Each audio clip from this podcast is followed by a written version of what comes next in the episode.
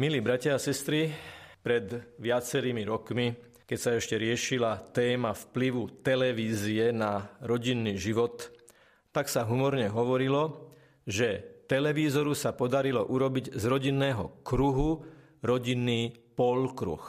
Z čoho vyplýva teda, že už nie sú deti, rodičia v kruhu, kde sa vzájomne zdieľajú a pozerajú jeden na druhého, ale už vytvárajú polkruh, nepozerajú na seba, ale pozerajú všetci jedným smerom na fikciu, ktorá sa im prezentuje v médiách.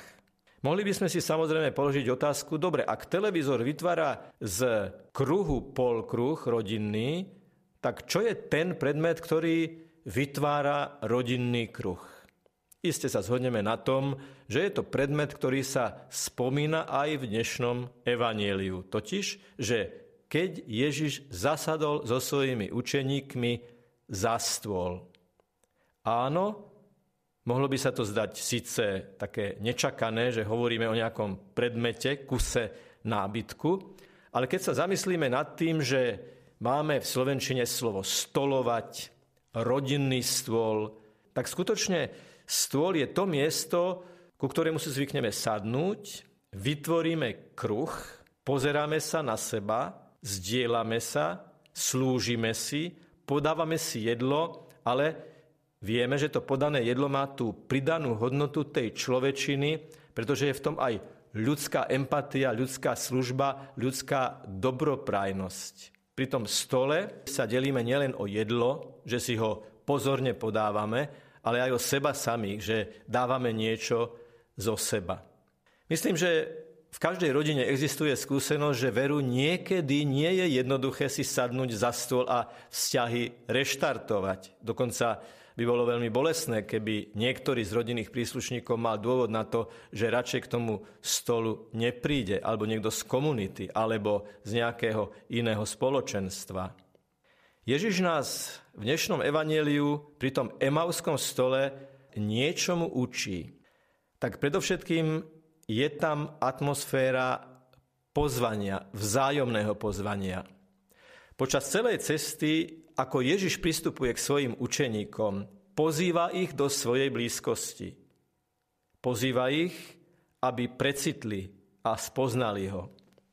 A oni pozývajú jeho, keď sa tvári, že ide ďalej, dáva im slobodu ho pozvať a povedia, pane, zostan s nami, lebo sa zvečerieva. K stolu si sadá Ježiš, ktorému jeho učeníci povedali, že je cudzinec.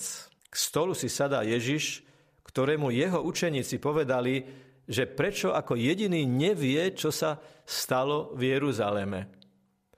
K stolu so svojimi učeníkmi si sadá Ježiš, ktorému jeho učeníci povedali, že oni dúfali. Dúfali v minulom čase. Už nedúfajú. Už nehľadajú Ježiša, ktorý by vstal z mŕtvych. Ježiš sa neurazil. Ježiš v proaktívnej, pozitívnej komunikácii, v tom pozitívnom myslení, v tom najduchovnejšom zmysle slova vie, že toto nie je čas na to sa urážať, odťahovať a odmietať spoločenstvo. Lebo oni mu to nepovedali, pretože mali zlú vôľu. Oni mu to povedali preto, že boli slabí, ťarbaví srdcom, ťažkopádni duchovne, ale nie preto, že boli zlí, ale preto, že boli slabí a nevládali. A nepotrebovali zrkadlovú reakciu, ale práve naopak potrebovali, keď sa zvečerieva a deň sa už schýlil, aby on prišiel k ním ako svetlo. Tu je pozvanie.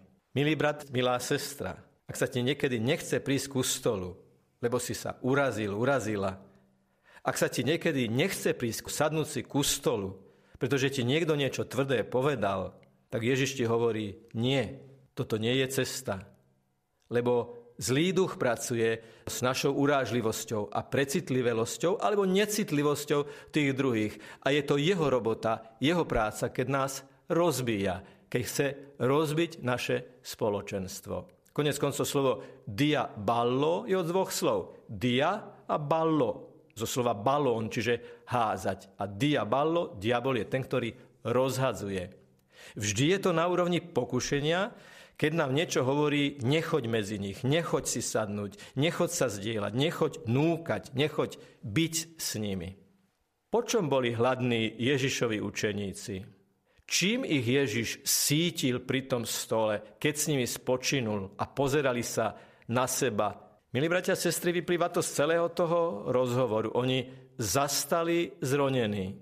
To nebolo len o tom, že ten rozhovor vrcholil a keď mu chceli povedať tú najvážnejšiu vec, tak sa zastavili, ako keby sa chceli úplne zosústrediť na to, čo mu povedia. Ale boli to ľudia hladní, ktorých bolo treba sítiť. Hladní po nádeji, lebo hovorili, my sme dúfali v minulom čase. Hladní po blízkosti, lebo oni sa práve vzdialovali a Ježiša pokladali za niekoho, kto sa im vzdialil, lebo zomrel a nedúfali v jeho blízkosť. Hladný po spoločenstve, lebo zo spoločenstva sa vzdialili. Toto je spoločenstvo pri Emauskom stole a toto môže byť ktorékoľvek rodinné spoločenstvo, kde nás Ježiš učí empatii, to znamená schopnosti vcítiť sa do situácie toho druhého. Lámať chlieb, byť dobrý ako chlieb, znamená prísť ku stolu nielen ako ten, ktorý chcem načerpať a sa najesť takouto bufetovou rýchlovkou. Nie, je dôležité si sadnúť, vytvoriť si čas, vytvoriť si priestor v srdci pre toho druhého. A preto je veľmi dôležité, aby sme vedeli proaktívnym spôsobom, iniciatívne pozývať druhých do spoločenstva, pozývať ku stolu, pozývať ku zdieľaniu, k rozhovoru, k vzájomnému obohateniu. A oni ho spoznali pri lámaní chleba. Bolo to logo Ježišovho učenia, pretože určite tí učeníci vedeli, že on na poslednej večeri lámal chlieb a hovoril, že ten chlieb to je on, to je chlieb z neba, obetovaný eucharistický chlieb že je to chlieb, ktorý síti tak, že po ňom už človek nezostane hladný. Ježiš nás pozýva, aby sme tých, s ktorými sme pri stole, aby sme ich sítili svojou prítomnosťou, tým, že ich počúvame, ako Ježiš počúval, keď povedal, a čo, vyjadrite sa. Nikdy pri stole niekomu nehovorme, toto nesmieš hovoriť, toto nemáš hovoriť, toto sa nepatrí hovoriť, toto je nenáležité hovoriť. Práve pri stole je ten priestor, keď ten druhý vo svojej slobode ponúkne druhým čosi zo seba, možno aj bolestné, možno nejakú frustráciu. Dajme druhým priestor, aby sa vyjadrili. Dajme druhým priestor, aby vyložili na stôl karty svojho srdca, nie preto, aby sme ich posudzovali, odmietli, zatlačili, ale aby sme ich s láskou prijali a ponúkli svetlo tam, kde je tma.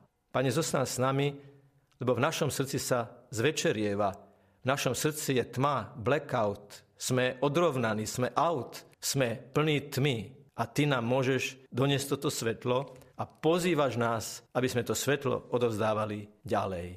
A oni ešte v tú hodinu, napriek tomu, že predtým povedali, že sa zvečerieva, sa vrátili späť. Okamžitá zmena. A tú zmenu vyvolala láska. To lámanie sa pre druhého. Spoznali v ňom Ježiša. Keď by ľudia v nás v tom, ako sa pozeráme, ako hovoríme, ako pristupujeme k druhým, ako reagujeme, druhí spoznali Ježiša.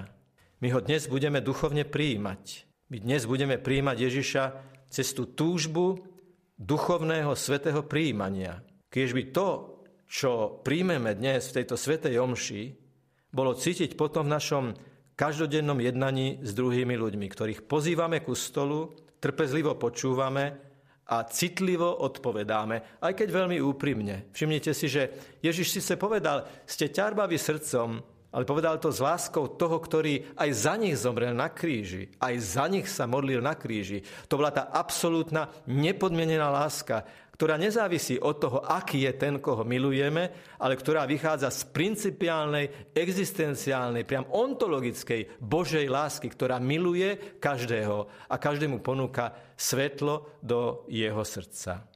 Príjmime Ježišovo svetlo ako štafetu na odovzdanie tým, ktorí kráčajú vo tme. Pozývajme ku stolu, aby sme lámali chlieb, boli dobrí ako chlieb, boli darom pre druhých. Nech je pochválený Pán Ježiš Kristus.